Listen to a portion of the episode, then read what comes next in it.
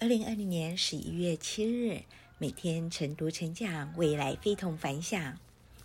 哇哦，又是能量满满的一天！我是克拉拉，今天要跟大家分享的主题是：为什么要挑战自己不擅长的事情？不久前，中国的第一间鸟屋书店在杭州开业。鸟屋书店到底有多厉害呢？它不仅啊被称为世界最美的书店，而且在日本开了一千四百多家分店，全日本一半人口都是它的会员。鸟屋书店的成功与创始人增田宗昭的理念分不开。增田宗昭之所以能成为擅长经营又懂设计、懂创意的领导人，是因为啊他年轻的时候经历了不少工作上的挑战。比如，从什么都不懂到开始设计停车场、负责购物中心的项目策划等等。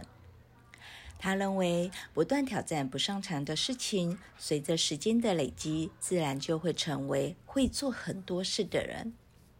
而那些一门心思只做自己擅长事情的人，却很难在时间的流逝中不断地开疆拓土。自以为很努力，多年后却被人甩在身后。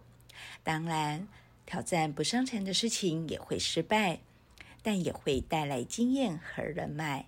其实啊，这也是一种成长。会讲的创始人金盛也常开玩笑的用这种方式来激励自己：“我最会做的事，就是我没做过的事。拥有多少的才能才是固然的重要。”但是啊，你所处的环境、你的想法和决心也非常重要。今日金句：谁也没有必要一下子就擅长某件事。对我们来说，从不擅长的事情中获取经验，反而更有意义。我是克拉拉，很高兴与您分享。我们明天再会。